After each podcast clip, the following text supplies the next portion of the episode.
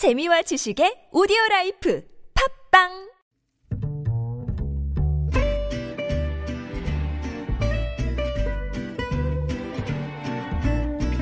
Good evening, everyone. Welcome to the evening show.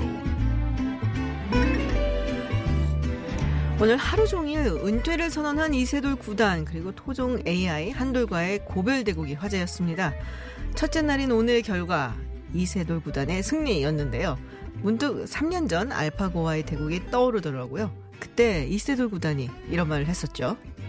이렇게 좀 심한 이렇게 압박감, 부담감을 느낀 적은 없었던 것 같거든요. 그래서 역시 그걸 이겨내기에는 제 능력이 좀 부족하지 않았나 싶습니다. 어떻게 보면 오늘의 패배는 이세돌이 패배한 거지 인간이 패배한 것은 아니지 않나 그렇게 어, 생각을 한번 해보겠습니다. 인간이 패배한 게 아니라 이세돌이 패배한 거다. 지금 들어도 참 멋진 말인데요. 네일리스 이세돌 구단의 제2곡 응원하면서 김지윤의 이브닝쇼 시작합니다.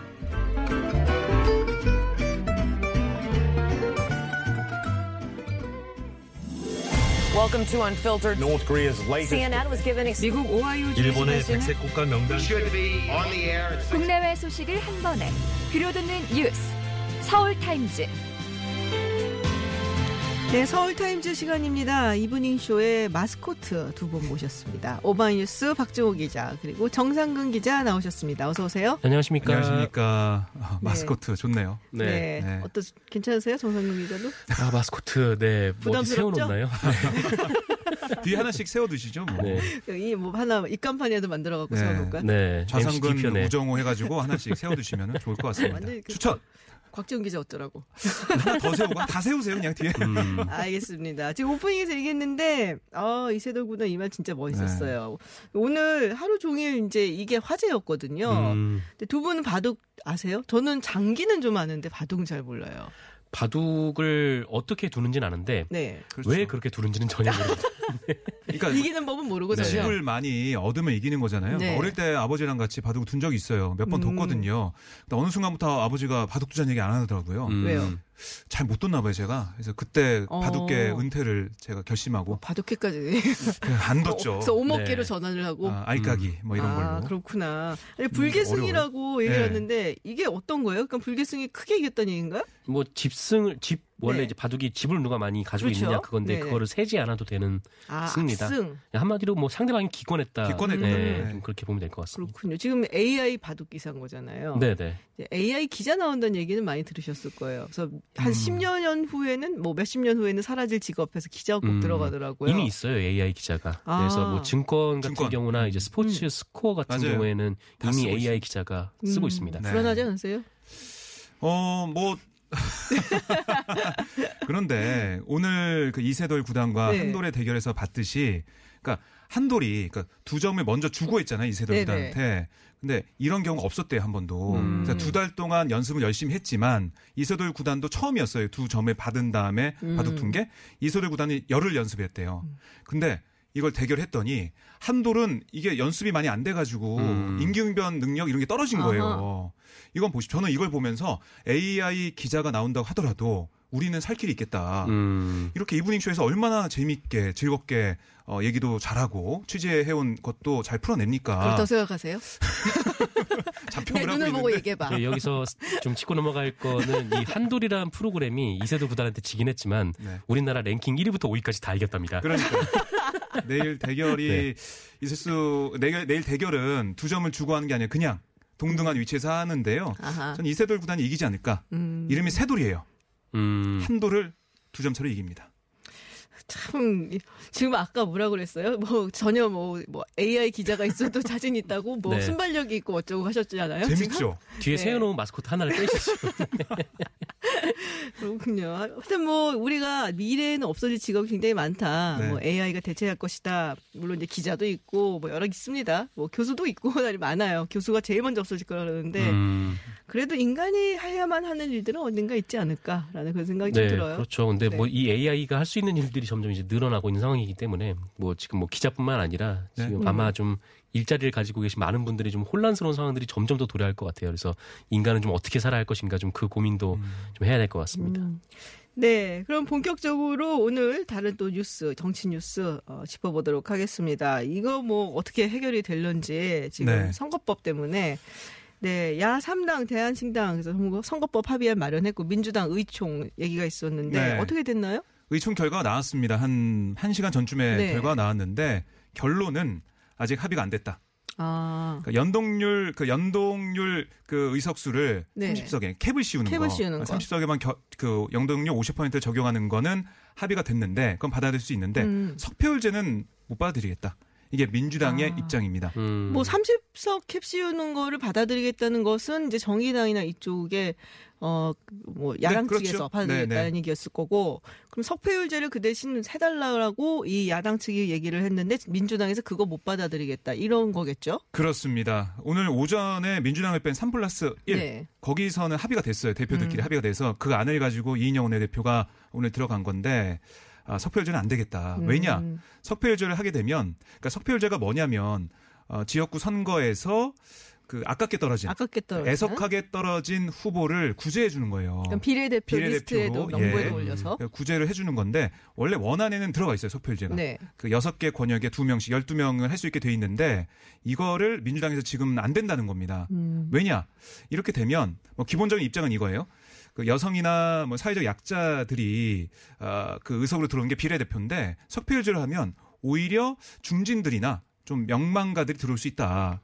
인기가 음. 많은 사람들이 표를 많이 얻을 거 아니에요. 그냥 정말 탁까놓고 얘기를 하자면은 조금 이제 약한 야당, 네. 뭐 군소 야당의 음. 뭐잘 알려진 정치인들 네네. 우리가 뭐 많이 얘기하잖아요. 뭐 심상정 의원이 지금 여기서 심상정 대표가 상당히 뭐 뭐랄까요 조금 감정적으로도 이야기를 하고 나 빼면 되지 않냐 중진 의원 빼, 빼면 되지 않냐 얘기하는 게 그런 분들은 아무래도 지역구에서 당선이 될 수도 있고 정말 아깝게 2위를 할 수도 있는 거잖아요. 워낙에 또 지명도가 높은 분들이니까. 네. 그런 경우에는 이제 비례대표 이름을 올려서 어 다시 의원으로 구제를 해주자라는 이야기니까 민주당에서 아마 그럼 이건 중진한테만 좋은 게 아니냐라고 네. 이야기를 하는 것 같아요. 근데 정의당에서 얘기한 건 이거예요. 민주당에 뭐 속셈이 있다 이렇게 주장하고 있는데 뭐냐? 만약에 석표제가 되면 정의당이나 군소 야당에서 험지 출마를 정치인들한테 권유할 수 있습니다. 아 나가서 험지에서 싸우다가 음. 저도 2위로 그렇습니다. 그래도 득표율이 좀 많이 나오면 들어올 네. 수가 있으니까 그 얘기를 하면 정의당 같은 군소야당의 후보들이 수도권 같은 데 다 나올 수가 있어요. 음. 그럼 누가 불리할까요? 음. 민주당이 불리하겠죠. 아무래도 지금 4 플러스 1 협의체를 통해서 한국당과 아, 이 대립각을 세우고 있는 이4 플러스 1 민주당이 오히려 불리한 표가 상황. 이제 갈릴 표가 수가 갈리니까. 있으니까. 네. 그래서 그것 때문에 정의당 입장에서는 그것 때문에 민주당이 반대하는 거다 이렇게 또 음. 지적을 하고 있고 어쨌든 오늘 협상이 아예 깨진 건 아닙니다. 다시 논의한다고 하니까요. 네. 어떻게 논의가 될지 밤까지 또 봐야 될 것으로 보입니다. 음. 이게 이제 원안대로 간다고 했을 때 지역구 225석 그리고 비례 75석 이렇게 되면은 어 한국당 측에서 무기명 무기명 투표를 해갖고 그러면 우리 네. 표에 참여한다라고 얘기를 했단 말이에요. 근데 그랬죠. 지금 일단은 그거는 뭐 안 되는 것 같고 네. 다시 270석으로 얘기가 돌리고 있다. 좀 비례 없이, 비례 없이. 270석으로 좀 줄이는 건 뭐 그런 얘기가 있다고 네네. 하는데 근데 일단 이렇게 4 플러스 1에서 합의안이 나오면은 자유한국당으로서 좀 막을 방법이 없는 그렇죠. 네, 좀 그런 상황이에요. 그러니까 합의안 나오면 그냥 가는 거죠. 그렇죠. 뭐 나를 밟고 가라 이렇게 현수막 펼치고 있기는 밟고 한데 갈 수밖에 없는 상황이 되는 거예요. 뭐그 옆에 연문이 네. 있어요. 아이 진짜. 네. 연문이 두 개가 있기 때문에 AI 기자. AI가 못하는 발언을 제가 지금 그건 그렇네요. 저 저런 거 하진 않을 답 테고. 못할 거야. 네. 근데 이게 사실 이 개편된 선거제도 지금 얘기가 나오는 이 30석에만 캡을 씌우고 음. 뭐 석패율제를 도입을 한다 한들 사실 현재 선거제도와 그렇게 큰 차이가 나는 건 아니거든요. 이게 의석 사회에서 얼마나 차이가 날지 네, 모르겠어요. 이게 19대 국회 지지율에 대입을 하면은 그렇게 뭐 큰 차이는 안날 음. 거란 말이죠. 그래서 이 자유한국당이 만약에 처음부터 협상에 들어갔으면 오히려 자유한국당에 유리한 것들 을더 넣을 수도 있었던 그런 상황이겠다라는 생각이 좀 들더라고요. 그러니까 이 과거 19대 국회 때도 그 선관위에서 이 비례성을 좀 더 확보를 해라라고 국회에 다시 이 선거제도를 논의하라라고 보냈을 때 자유한국당이 협상판을 좀 주도하면서 오히려 음. 이 비례대표 수가 줄어들었었거든요. 그래서 그런 점을 보면은 처음부터 좀 협상에 참여를 해서 저 같이 얘기를 나눴으면은 뭐 음. 자유한국당으로서도 뭐 나름 뭐 의미가 있을 뭐 그런 제도를 넣었을 것 같기도 한데 근데 오히려 이렇게 뭐 무작정 이제 막는다 이4 네. 플러스 1뭐 인정 못한다 뭐 우리 나를 밟고 가라 이렇게 하니까 결국 이 자유한국당의 전략 실패로 나타난 거 아닌가 왜냐면은 이4 플러스 1 합의안이 나오면 막을 수 있는 방법이 없으니까요. 근데 네. 이게 가만히 보면은 어떤 뭐 정책에 대한 게 아니라 선거 제도에 대한 거고 그렇게 따지면은 의석에 관한 거잖아요. 네. 그러면 이게 어- 이념적인 갈림보다는 오히려 거대 두 정당이 이해관계가 비슷할 수도 있다는 생각이 들거든요. 그런 면에서 네. 정상국이 말하는 것처럼 자유한국당이 처음부터 협상에 조금 더 적극적으로 임했더라면 민주당하고 뭐를 또뭐 합의안을 도출해내기가 음. 훨씬 쉽지 않았을까라는 생각도 들기는 해요. 네, 그러니까 거슬러 올라가면 작년 그러니까 12월 15일에 여야 5당 원내대표가 합의했지 않습니까? 이 연동형 비례표제 이걸 기반으로 해서 논의하겠다, 협의하겠다고 했는데 그 1월 중에 임시국회를 통해서 처리한다고 했거든요. 근데 한국당이 안을 계속 안 냈어요. 3월까지. 그러다가 겨우 나온 게 270석으로 10% 음. 의석수를 줄이고 비례표 없애고 이거였는데 그게 취지랑 안 맞는 거죠. 여야 원내대표가 합의했던 것에 대해서. 그래서 패스트트랙 전국이 왔고 쭉 지금까지 온 건데 한국당의 전략적 실패. 지금에라도 좀 협상을 통해서 얻어낼 수 있는 게 있을 거라고 전 생각을 했는데 강경투쟁으로 되면서 아예 여지가 없어졌다. 아, 좀 한국당 입장에서는 아쉽게 됐다 이렇게 음. 생각을 합니다. 그렇군요. 지금 이제 선거법 개정안이 어쨌든 처리가 돼야 뭐 공수법이 공수처법이라든지 또 유치원 3법 이것도 처리가 가능한 거 아니겠어요? 네. 네. 그 만약에 오늘 여야 그, 그4 플러스 1 협의체에서 합의가 네. 된다면 어, 오늘 내일 내일까지도 쉽지 않고 20일에 네. 그러니까 금요일에 금요일. 본회의를 열어서 상정을 시켜서 음. 23일에 처리한다 이런 구상이 좀 있었어요. 네. 그러니까 순서는 예산 부수 법안, 그다음에 음. 민생 법안, 선거법, 경찰개혁법, 유치원 3법 이렇게 가는 건데 선거법에서 필리버스를 걸면 20일에 걸면 음. 그게 23일 처리가 되는 그런 상황이었고요. 그러니까 좀 순서는 좀 밀리는 거죠. 공수처법이나 그렇군요. 유치원 3법은. 필리, 필리버스터 하겠다는 거죠 한국당은 지금. 뭐 그렇죠. 이제 네. 특히 이제 회기 문제로 회기. 필리버스터를 음. 하겠다라는 건데 뭐 문희상 국회의장이나 뭐 국회 사무처 얘기는 회기 문제로 필리버스터 할 수 없다. 네. 이런 입장인데 사실 이 그 현재 국회법에 이 필리버스터를 할 수 있는 안건이 명확하게 규정이 안 돼 있어 가지고 음. 이 자유한국당이 뭐 하겠다라고 하면은 뭐 어떻게 좀 뭐랄까요? 없는.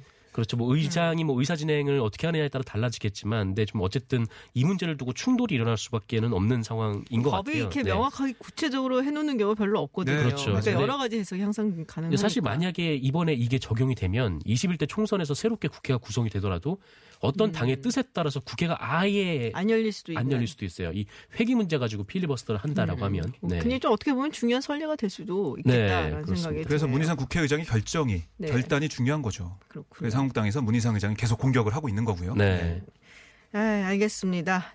어, 잠깐 교통 정보 듣고 다시 돌아오겠습니다. 퇴근길 많은 라디오 방송 중에 당신의 선택은 TBS FM 김지윤의 김지윤의 김지윤의 이브닝 쇼. 서울타임즈 돌아왔습니다. 아, 오늘 아침 한 라디오에서 한국당 김재원 정책위의장이 어, 이런 말을 했어요. 영화 친구에서 장동건 씨가 한 대사죠. 시다바리. 음. 이게 사실은 이제 일본어라서 방송으로도 상당히 적합하지 않은 말 자체도 그렇고 그런 말인데 그런 말을 썼습니다. 네, 그 말을 쓰게 된 배경 뭔가요? 네, 오늘. 아침 그 다른 방송 라디오에서 네네. 이런 말을 썼는데, 그러니까 정세균 전 국회의장이 차기 국무총리 후보로 지명된 데 대해서 뭐 권력 분립의 원리가 몰락했다, 뭐 이렇게 음. 비판을 한 거죠. 그러니까 국회의장을 지낸 사람이 총리로 들어가게 되면 뭐 좀 이렇게 뭐 행정부 대통령 밑으로 들어가는 게 좀 말이 되느냐 이게 말이 되는 음. 발상이냐 뭐 그런 거고 그렇게 되면은 나중에 국회의장까지 한 사람이 뭐 대통령 밑에서 뭐 총리도 할 수 있게 되는 거니까 뭐 그렇게 되면은 국회의장을 지내면서 뭐 국회 사회권을 좀 뭐랄까 대통령이 좀 유리하게 사용할 수도 있는 거 아니냐 좀 음. 이런 의미에서 좀 반발이 나오고 있는 것도 사실이긴 해요. 근데 음.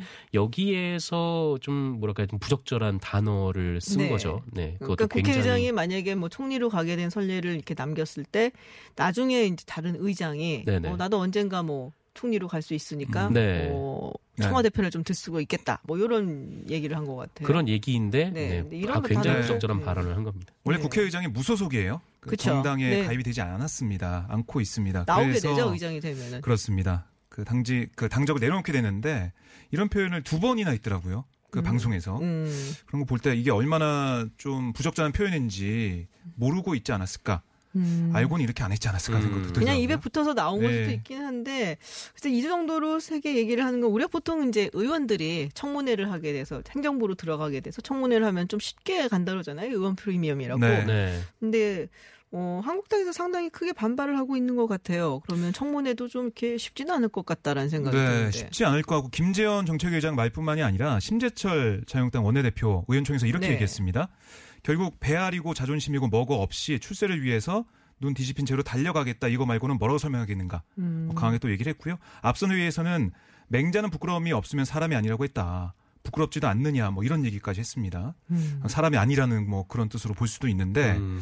예, 강하게 얘기한 건 뭐냐면 이 자질이나 어, 총리로서의 능력 이런 것보다 이런 절차상의 문제를 계속 제기하겠다 이런 전략으로 보이고요. 네. 인사청문회에서도 이런 얘기 뭐 이런 어, 과정을 통해서 뭐 이런 자질 문제보다는 절차 문제를 지적하지 않을까. 하지만 이게 국무총리 임명 동의안 같은 경우는 제적의원 과반 출석에 과반이 뭐 찬성하면 통과가 그렇죠. 돼요. 네. 그 말은 예산안 정국에서 봤잖아요, 우리가. 사플러스 협의체에서 들어가면 과반이 넘고 거기서 투표를 하면 과반 이상의 투표가 나온다. 음. 그래서 뭐 그걸로 돌파가 가능하다. 뭐 이렇게 보고 있더라고요. 가능한데 청문회에서는 상당히 좀 네. 험난한 싸움이 있을 것이다라고 보여지긴 근데 이 하네요. 돌파도 그러니까 그 문재인 정부가 처음 출범을 한 뒤에 이낙연 총리를 이제 호남 총리를 이제 기용하지 네. 않았습니까? 근데 정세균 의장도 역시 전북 그렇죠. 출신이죠. 그래서 호남 총리가 되는데 어, 천정배 의원, 그러니까 대한신당, 아, 대한신당 맞죠? 예, 대한신당 의원 같은 경우에도 좀 이렇게 정세균 의장이 국회의장을 하다가 총리로 가는 것에 대해서 좀 바- 비판하는 글을 썼었어요. 음. 그래서 이걸 보면은 이제 문재인 정부가 호남 총리를 기용한 이후 호남에서 굉장히 지지율이 높아졌는데 그렇게 되면 이제 민주평화당이라든지 이 대한신당 음, 쪽에서. 견제 심리가 음. 어, 나올 수도 있는 상황인 거죠. 뭐 그렇군요. 저는 오히려 근데 호남 민심이 그 호남 출신 총리에 다시 힘을 몰아줄 거라고 보기 때문에 네. 민주평화당이나 뭐 대한신당에서 반대하기 쉽지 않을 거라고 쉽지는 생각합니다. 음, 네. 상황은 뭐 쉽지는 않지만 어쨌든 자기들 입장에서는 뭔가 기반이 좀 잠식당한 느낌을 피할 수는 없을 것 같은데 박지원 의원이 그런 얘기를 했어요. 이제 대선 구도가 이낙연 총리 그리고 정세균 총리 지 어, 후보자 음. 이렇게 또 재편이 될 것이 둘이 경쟁 구도가 생길 것이다라는 말을 했단 말이에요. 어 글쎄 어떻게 보세요? 사실 뭐 이낙연 국무총리도 이전에는 이제 그 지지율이 잡히지 않다가 지금 뭐, 네, 네. 총리로 지명이 된 이후에 굉장히 좀 잘하는 모습을 보여주셨죠. 그래서 이 지지율이 굉장히 높아졌는데 뭐 어쨌든 이런 상황에서 이 정세균 의장도 이제 국무총리가 돼서 좀 언론 노출도 훨씬 더 많아지고 그러면은 어떻게 될지는 또 모르죠. 대선 아직 많이 남았으니까요. 하긴 이낙연 총리도 총리가 되고 나서 네. 그 존재감이 막 부각이 됐어요. 네. 그렇습니다. 그러니까 민주당 쪽에 뭐 경쟁 관련된 얘기를 좀 물어봤더니 경쟁하면 좋은 거 아니냐 이렇게 얘기하더라고요. 에이. 그러니까 왜냐 정세균 총리 그러니까 후보자가 네. 총리가 돼가지고 총리 역할을 열심히 해서 대권 후보가 되려면 열심히 해야 되잖아요. 그더 열심히 일할 거고 음. 이낙연 총리도 당에 돌아와서 자신이 대선 지지를 유지하려면 음. 그러니까 총리 프리미엄, 프리미엄이 없어지잖아요. 근데 대선 지지율 그 앞서 나가려면 열심히 총선 승리를 위해서 뛸 수밖에 없다. 경쟁하면 서로 윈윈 아니냐 뭐 이런 얘기 하더라고요.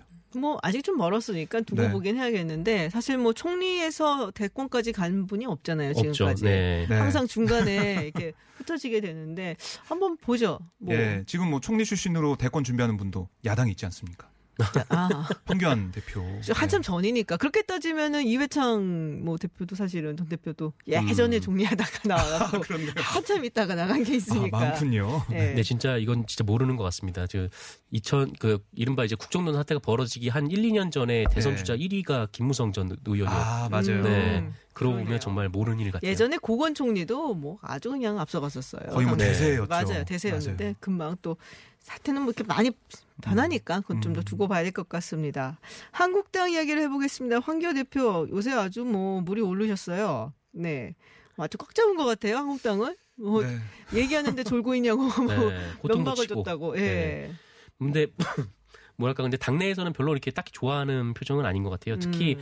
어 지난 월요일이었죠. 이 국회 앞에 이제 맞아요. 그 네. 지지자들이 모여서 네. 어 굉장히 좀 해서는 안 될 일들을 굉장히 많이 했는데 네. 그 모습을 보고 이제 특히 이제 수도권 의원들 중심으로 아유 저러다가 뭐 중도층이고 뭐 수도권이고 다 지금 떨어져 나가게 생겼다 좀 이렇게 우려를 하고 있는 목소리가 있습니다. 음. 네. 지금 뭐 노래도 만들었다고 자유결정. 네, 그러니까 이게 10월에 만든 거예요. 아, 10월에 만든 예, 거예요? 조국 전 장관 어. 사태 때그 장애 집회 많이 했지 않습니까? 네네. 그러면서 아, 우리 보수 쪽에는 이런 집회 경험이 별로 없기 때문에 같이 부를 노래도 없고 음. 애국가밖에 없지 않아요? 뭐 그런 음. 얘기가 나와서 좀 만들자 우리도. 그래서 아. 황교안 대표 측근 원영섭 조직 부총장이 작사를 했습니다. 작사를 예, 작곡은 외부에 맡겼고요. 그래서 음. 만든 노래인데 가사가 어떤가요? 궁금하다. 뭐 내 피로 뭐 어쩌고 저쩌고 막 이런 뭐 좀 피가 나와요? 예, 피가 나옵니다. 뭐 이런 아, 이 그런 무슨 같은 가사가 좀, 무슨 피야. 아, 어, 의미심장하고 음. 뭔가 이 단호한 그 메시지를 담고 있는 그런 노래인데 네. 그래서 뭐 진보 쪽에는 이물리아 행진곡도 있고 헌법 제 1조도 있고 보수 쪽에는 부를 노래가 없다. 음. 그래서 만든 거고 이번에 규탄 대회 하면서도 국회에 걸어 나가면서도 부르고 그랬다고 합니다. 아, 그래요. 네. 들어보셨겠네요, 그러면은. 네. 이 귀에 딱 꽂히나요? 어, 아 그렇진 않은 것 같아요. 아. 군가 음. 느낌이 좀 나가지고 군가 느낌이. 네.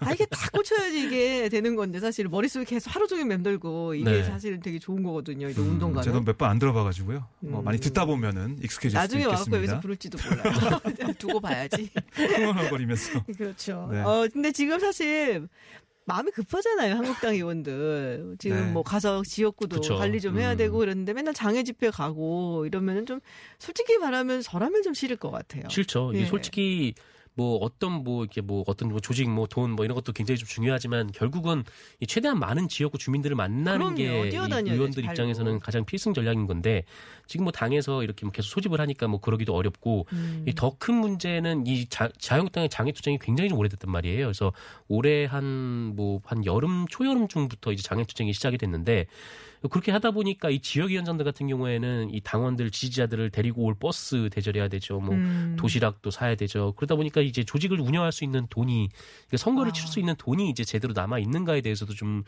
걱정을 하시는 분들이 좀 많더라고요. 오, 그 정도로. 네, 그래서 어 뭐당 자유한국당 자체 내에서도 뭐 예산이 좀 많이 떨어져 있다라고도 하고 음. 장애 여기- 집회 할 때 돈 많이 든다고 하더라고요. 많이 들죠. 이게 예. 한번 하면은 뭐 억대로 돈이 들어가니까 어, 네 무대 설치하고 막 그렇습니다. 다 예. 하고 해야 되니까. 그렇죠. 스피커니 예. 뭐니 하니까는 그렇군요. 지금 뭐 공천관리위원장 선임 첫 회의가 이제 있었다. 내년 총선을 대비해서 이제 공천을 해야 되니까.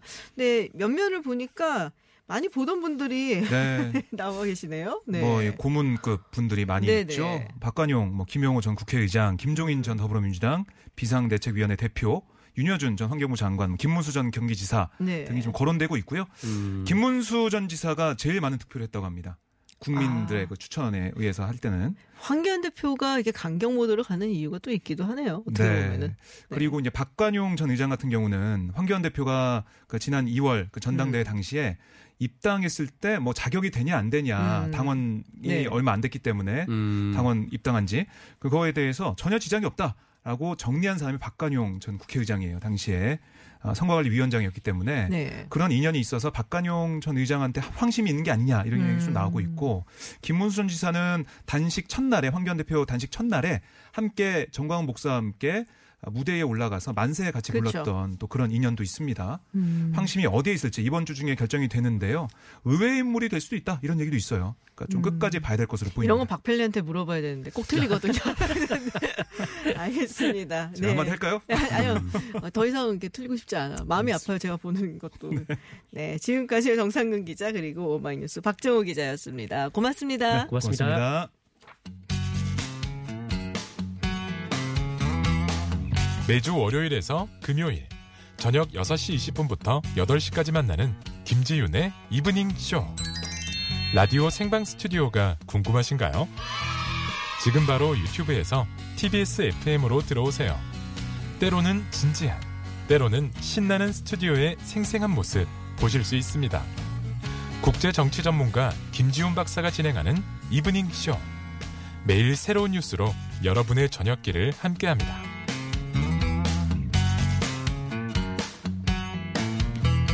네. 해외 뉴스 알아보는 서울 타임즈 시간 전주현 캐스터와 함께 합니다. 어서 오세요. 네, 안녕하세요. 지금 뭐 이게 최대 뉴스죠, 사실. 네. 미국에서는 트럼프 대통령 탄핵 소추안이 지- 이제 우리 시간으로는 아마 내일 새벽에 네네. 네, 그리고 미국 시간으로는 현지 시각 수요일에 그렇습니다. 네, 지금 표결을 앞두고 있습니다. 그리고 트럼프 대통령이 분노의 편지 네. 여섯 페이지 되더라고요 보니까 그렇습니다. 네, 펠로시. 의장한테 보냈어요. 네. 장문의 편지를 통해서 이번 탄핵은 250년 미국 헌정 역사상 전례 없고 반헌법적이며 음. 불공정한 민주당 의원들에 의한 권력 남용이라는 내용을 보냈어요. 불법적이며 편파적인 쿠데타 시도에 불과하다. 최근 여론조사를 바탕으로 볼 때 내년 대선 투표소에서 민주당이 참패할 것이다. 것이다. 음. 어떤 기준으로도 탄핵 소추안을 인정할 수 없다. 이렇게 강한 내용들을 많이 보냈습니다. 정말 쏟아냈어요 분노를. 읽어봤는데 네. 막 느낌표도 막 있고 너무 너무 읽으면서 좀 웃었어요. 그래서 네. 재밌어갖고 그리고 뭐 지난 대선에서 니네 완전히 대패를 당하고 네네. 아직까지도 망가져 있잖아? 막, 막 이런 식의 정말 막 목소리가 들리는 듯한 그런 편지였어요. 네, 그래서 탄핵 추진의 발단이 됐던 게 7월에 있었던 우크라이나 대통령과의 통화인데 거기에도 어떤 범죄, 그릇된 행위도 포함되지 않았다라면서 결백을 주장했고요. 지금 민주당이 탄핵 소추안에 권한 남용 그리고 의회 방해 혐의를 적시해놨잖아요. 네. 상상력에 근거한 날조, 헌법에 근거한 대통령 특권 그런 기준을 따지면 모든 미국의 대통령이 몇 번이고 탄핵을 당했을 것이다 이렇게 주장을 했습니다. 아무튼 이제 부당하다 이걸 공개적으로 나타내면서 민주당 내에서 이탈표가 발생할 것을 노린 것이다. 또 한편으로는 지지층을 결집해서 앞으로 여론전에서 우위를 점하기 위한 의도가 담긴 것으로 분석이 되고 있습니다. 근데 CNN이 보도를 했는데 백악관 내 변호사 사무실 측이 서한을 검토하기만 했대요. 제작을 주도하진 않았기 때문에 트럼프 대통령이 주도적으로 쓴 것 같다 이런 얘기가 나왔습니다. 지난 10월엔가도 한번 낸시 펠로시 의장한테 편지를 보낸 적이 있어요. 그럴 땐 백악관 변호사들이 그걸 이제 검토를 하고 네. 법적인 문제가 없을지 네. 그때는 사실은 우크라이나 사태 때문에 이게 어- 어떻게 될지 모르니까 증언을 했다가 뭐 어떻게 될 수도 네네. 쓰일 수도 있으니까 그 서한이. 근데 요번에는 이제 보니까 백악관 변호사들이 자기네들은 관여한 바가 없다. 네. 그 대신에 현재 이제 엘골랜드라고 그 미국 국무부 내에서 법적인 부분을 관리하고 그거 하는 디렉터가 있는데 그 네. 사람하고 뭐 어, 현재 비서실장 대행을 맡고 있는 멀베이니 네네. 그리고 트럼프 대통령이 연설문을 쓰는 사람으로 유명하죠 스테판 밀러 뭐 한 서너 명이 이렇게 들어가서 제작을 그러니까 썼다. 처음부터 썼다라고 얘기가 나오더라고요 그래서 어 그래서 그런지 굉장히 감정이 많이 실린 어, 굉장히 주관적인 뭐 그런 글이 나오지 않았을까 물론 이제. 이런 거 다 트럼프 대통령이 이렇게 네. 이렇게 쓰고 저렇게 저렇게 쓰고 얘기를 그렇죠. 했겠죠 그, 건 아니라고 또 고치고 아마 네. 그러지 않았을까 싶어요. 아무튼 트럼프 대통령의 글은 정말 보면 음성이 약간 들리는 것 같은. 뭐 들리는 것 같더라고요 네, 네. 그건 진짜로 읽는데 들리는 것 같았어 약간 희한한 네. 그런 현상이 있어요. 네. 네. 지금 어쨌든 이제 표결이 될 거고 많은 사람들이 보기에 지금 아마도 하원에서는 네. 통과가 될 것이다. 지금 하원이 총 435석인데 어 4석인가 비어 있어요. vacant라고. 네네. 네, 지금 없어서 아마 한 216석 정도 그렇습니다. 얻으면은 이제 통과가 되는 것으로 지금 보이고 있죠. 이미 확보했다 이런 네. 얘기가 나오고 있죠. 최소한 한 가지 탄핵 혐의 이상의 지금 과반수 이상인 218명이 찬성을 하는 것으로 알고 있다라고 워싱턴 포스트가 지금 보도를 했습니다. 아무튼 현재 시각으로 18일 오후 늦게 지금 각각 표결이 될 예정입니다. 네, 과반 찬성이잖아요, 하원은. 근데 그렇죠. 상원으로 넘어가면 3분의 2 이상 찬성을 해야 되기 때문에 뭐 역시 상원에서 통과가 안 될 거다 이런 얘기는 뭐 예전부터 나오고 그렇죠. 있었고요. 지금 상원에서 증인 채택을 놓고도 민주당, 공화당이 맞붙고 있는데 이 공화당 쪽은 존 볼턴 전 NSC 보좌관 등을 증인으로 채택하자라고 민주당 척슈머 상원 원내대표가 요구를 했는데 안 된다라면서 지금 거부를 했잖아요. 음, 네. 네, 헌법을 이해하지 못한 것 같다. 그랬더니 또 척슈머 상원 원내 어, 어, 민주당 상원 원내대표는 그쪽이 오히려 헌법을 모르는 것 같다 이렇게 얘기하면서 지금 굉장히 맞서고 있는 모습을 또 보이고 있습니다. 지금 맥커넬이 그 얘기를 하더라고요. 영어로는 I won't be impartial. 그러니까 나는 어 뭐랄까요 불공정하지 않을 것이다. 아니, 아, 안, 안 불공정하지 않을 것이다라고 얘기를 해야 되나요? 네. 그래서 하여튼 간에 뭐 요번에는 그쪽에서 상원은 뭐 네네. 강경하게 나올 것 같고 그렇습니다. 공화당은 완전히 똘똘 뭉쳤고 민주당 측에서는 사실은 어 트럼프 대통령이 이겼던 지역에서 의석을 차지한 민주당 의원들이 좀 있어요. 있죠. 지난 2018년 네네. 선거에서. 근데 그런 사람들한테서 이탈표가 몇 표는 나오지 네. 않겠냐라고 지금 보고 있는 것 같아요. 근데 그거를 감안하더라도 한 처음에는 좀 걱정을 했던 것 같은데 그렇게 많이는 안 나올 것 같다. 그러니까요. 예, 네. 그래서 아마도 이제 뭐 무난하게 통과가 되지 않겠냐 라고 보고 있습니다. 뭐 최소한 한 가지 탄핵 혐의라고 얘기하는 거는 지금 탄핵안이 두 가지 혐의를 네네, 가지고 있거든요. 올라갔잖아요. 네. 하나는 이제 권한 남용이 있고 네. 또 하나는 의회가 조사. 지금 탄핵 조사를 하고 네. 있는데 뭐 증언이라든지 증인이라든지 백악관 증인들 이 사람들 안내 보내고 해서 어 의회가 하는 일에 방해를 했다라는 네네. 혐의고 두 가지로 지금 탄핵안이 올라가 있습니다. 어쨌든 내일 되면은 결과는 나와 있을 것으로 어, 있을 거고 네. 이제 상원으로 올라가도 공화당은 올라오면 빨리 처리한다 이런 입장이기 때문에요. 네. 네, 빨리빨리 진행이 될 것 같습니다. 네, 그 다음 소식은 찰스 브라운 미국 어, 태평양 공군 사령관 이제 성탄전 선물 이야기를 좀 많이 했어요. 네. 장거리 미사일 아마도 ICBM 이야기를 하는 것 같은데요. 그렇습니다. 국방 담당 기자들과 간담회를 가졌는데 이제 성탄절 선물이 뭐라고 생각하냐 이렇게 물어본 거예요. 그러니까 장거리 미사일 시험 발사로 예상이 된다. 이게 크리스마스 이브인지 크리스마스 당일인지 새해 이후인지가 문제다 이런 얘기를 했는데 지금 미군의 고위 관계자가 북한의 장거리 탄도미사일 도발 가능성을 공개적으로 언급을 했기 때문에 미군 정보 분석을 반영해서 한 얘기가 아니냐 이런 좀 주목도가 높은 그런 발언이다 이런 얘기가 나오고 있고요. 다만 북한이 어떻게 나올 것 같습니까? 라고 또 물어봤더니 다양한 가능성이 있다 이렇게 여지를 남겼어요. 북한이 작년 4월 21일부터 핵실험과 대륙간 탄도미사일 시험 발사를 중단하겠다 이렇게 유해 선언을 했었잖아요. 네. 그 유해 선언 일시 중단한다는 걸 해제 하긴 하지만 당장 아무 일도 일어나지 않을 가능성이 있다 이렇게 얘기를 한 건데 그러니까 김정은 위원장이 미국을 압박하는 카드로 일시 중단을 처리하긴 하지만 즉각적으로 미사일을 쏘지 않는 방법도 있을 수 있다 뭐 이런 얘기를 네, 남겼습니다. 그런 얘기가 있더라고요. 23, 24일에 한중일 정상회의가 있잖아요. 어, 근데 이제 크리스마스 하면 우리가 보통 이제 뭐 24일 선물이라고 한다면 네네. 24일 뭐 그 전후 네네 그렇습니다. 그렇게 되면은 사실 시진핑 주석 입장에서는 한중일 정상회의 하고 있는데 북한이 미사일 쐈다 그러면은 네. 좀 짜증 나거든요. 그렇죠. 네, 그래서 심기가 불편해지죠. 네, 심기가 불편해지기 때문에 아마 그거는 좀 피하지 않겠냐라는 얘기도 있고 이게 네. 뭐 크리스마스 선물이라고 얘기했지만 북한이 우리가 언제 뭘 한다고 했을 때 딱그 날짜 맞춰서 한 적은 별로 없다라고 하더라고요. 그리고 미국 예. 시각으로 또 따지면 또 이상해지잖아요. 뭐 그런 것도 네, 있고. 그런 것도 있고. 그래서 이게 뭐 딱히 뭐 청산 성탄절이라기보다 네네. 뭐 올해 말 내년 초까지 생각을 그렇습니다. 해보고 네네. 아마 그런 계획을 하고 있지 않겠냐라는 얘기가 있는 것 같은데 어 글쎄 이렇게 되면은 미국도 사실은 강경하게 나올 수밖에 없거든요. 그러니까 브라운 사령관에서 또 덧붙인 얘기가 뭐냐면 지금 ICBM 시험 발사 준비 신호가 있는지 우리가 북한 지역을 면밀하게 음. 모니터링하고 있다. 그 외교적 접근이 실패하면 군이 신속하게 대응할 수 있다. 이 점을 강조를 했거든요. 음. 2017년에 북미 간의 마찰이 좀 불거졌을 때 미국이 이제 군사적 대응 카드를 이제 검토한 적이 있는데 북한이 장거리 탄도 미사일을 발사하니까 해병대의 최신 최첨단 전투기 그리고 공군의 전략 폭격기를 군사 분계선 최북단의 국제 공역에 동시에 출격을 시킨 일이 있습니다. 그래서 미국의 전략 자산 전개 가능성까지 언급을 한 게 아니냐 이런 얘기가 나오고 있습니다. 전략 자산도 전개를 할 거고 네. 연합 훈련도 아마 재개할 수 네, 있고요. 대폭 재개를 할 가능성이 굉장히 높고 뭐 폭격이야 하겠습니까?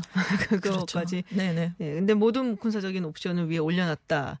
네, 군사적인 옵션은 사실 여러 가지가 있기 때문에 네. 어, 딱히 뭐 폭격만이 군사적인 옵션은. 아니고 네. 뭐 군사적인 압박은 분명히 들어갈 것으로 보입니다. 네, 일본 노래방에서 가장 많이 불린 한국 노래. 아, 일본 노래방에서 그래도 아직 한국 노래가 불리기는 하는가 본데요. 어떤. 노래인가요? 그러니까? 한일 간 갈등 때문에 네. 안 부르겠지 했는데 그게 아니라 그래도 여전히 많이 불리는 노래들이 있었다고 그래요. 음. 일본의 노래방 체인 브랜드 조이 사운드가 발표를 네. 했는데 1위는 아이즈원의 라비앙 로즈였다고 합니다. 아이즈원? 네. 어, 아, 근데 아이즈원은 그, 뭐, 좀 문제가 되긴 했지만. 네, 그렇습니다. 네. 지금 순위 조작 악재 네, 때문에 네. 활동을 잠정 중단했는데 하여튼 올 한 해 동안 멤버 12명 중에 3명이 일본인이었기 맞아요, 때문에 맞아요. 네. 예. 그래서 일본에서도 큰 인기를 얻은 것으로 음. 분석이 됐고요. 근데 2위가 싸이의 강남 스타일이었대요. 아직도. 네, 이- 2012년 야, 7월 오래가네요. 관련데 이게 세계적 인기를 끌은 이야. 만큼 아직까지도 많이 불리고 있다고 하고요. 네. 그리고 지금 트와이스가 순위권 내에 지금 다섯 곡이나 올렸다고 합니다. 20위권 내에. 네, Yes or Yes, Fancy, What is Love 같은 노래들이 이제 다섯 곡이 오, 아, 올라갔고 많군요, 트와이스가. 일본에서 지금 이런 평가래요. 제3세대 한류를 이끌고 있는 그런 팀이다. 아, 이런 비트와이스. 평가가. 네, 그리고 이야. 방탄소년단이 일본 노래방 랭킹에 올해 처음으로 세 곡을 진입시켰다고 합니다. 어, 올해 처음이요? 네. 방탄소년단이 일본에서는 노래방 랭킹에 든 노래방 랭킹에. 네, 그러니까 올해? 주목도를 좀 많이 세계적으로 또 많이 받으면서 음. 일본에서도 방탄소년단에 대한 관심이 좀 많이 높아지게 된 거겠죠. 네. 아, 그렇군요. 네. 글쎄 뭐 어쨌든 기분은 좋네요. 그렇죠. 네. 네. 저도 좋아하는 이렇게 그룹이 BTS라고 올라가 있다니까. 네. 이렇게 많다니까 좋습니다. 네. 네. 저작권료도 많이 받을 수 있을 것 같고. 네. 오늘 뭐 일본 노래방에서 인기 많은 우리 한류 스타들 이야기까지 들어봤습니다. 네. 지금까지 전준 웨싱캐스터와 함께 했습니다. 고맙습니다. 네, 감사합니다. 매주 월요일부터 금요일 저녁 6시 20분부터 8시까지 생방송으로 진행되는 김지윤의 이브닝쇼 유튜브에서 TBS FM 검색하시면 보이는 라디오로도 함께 하실 수 있습니다.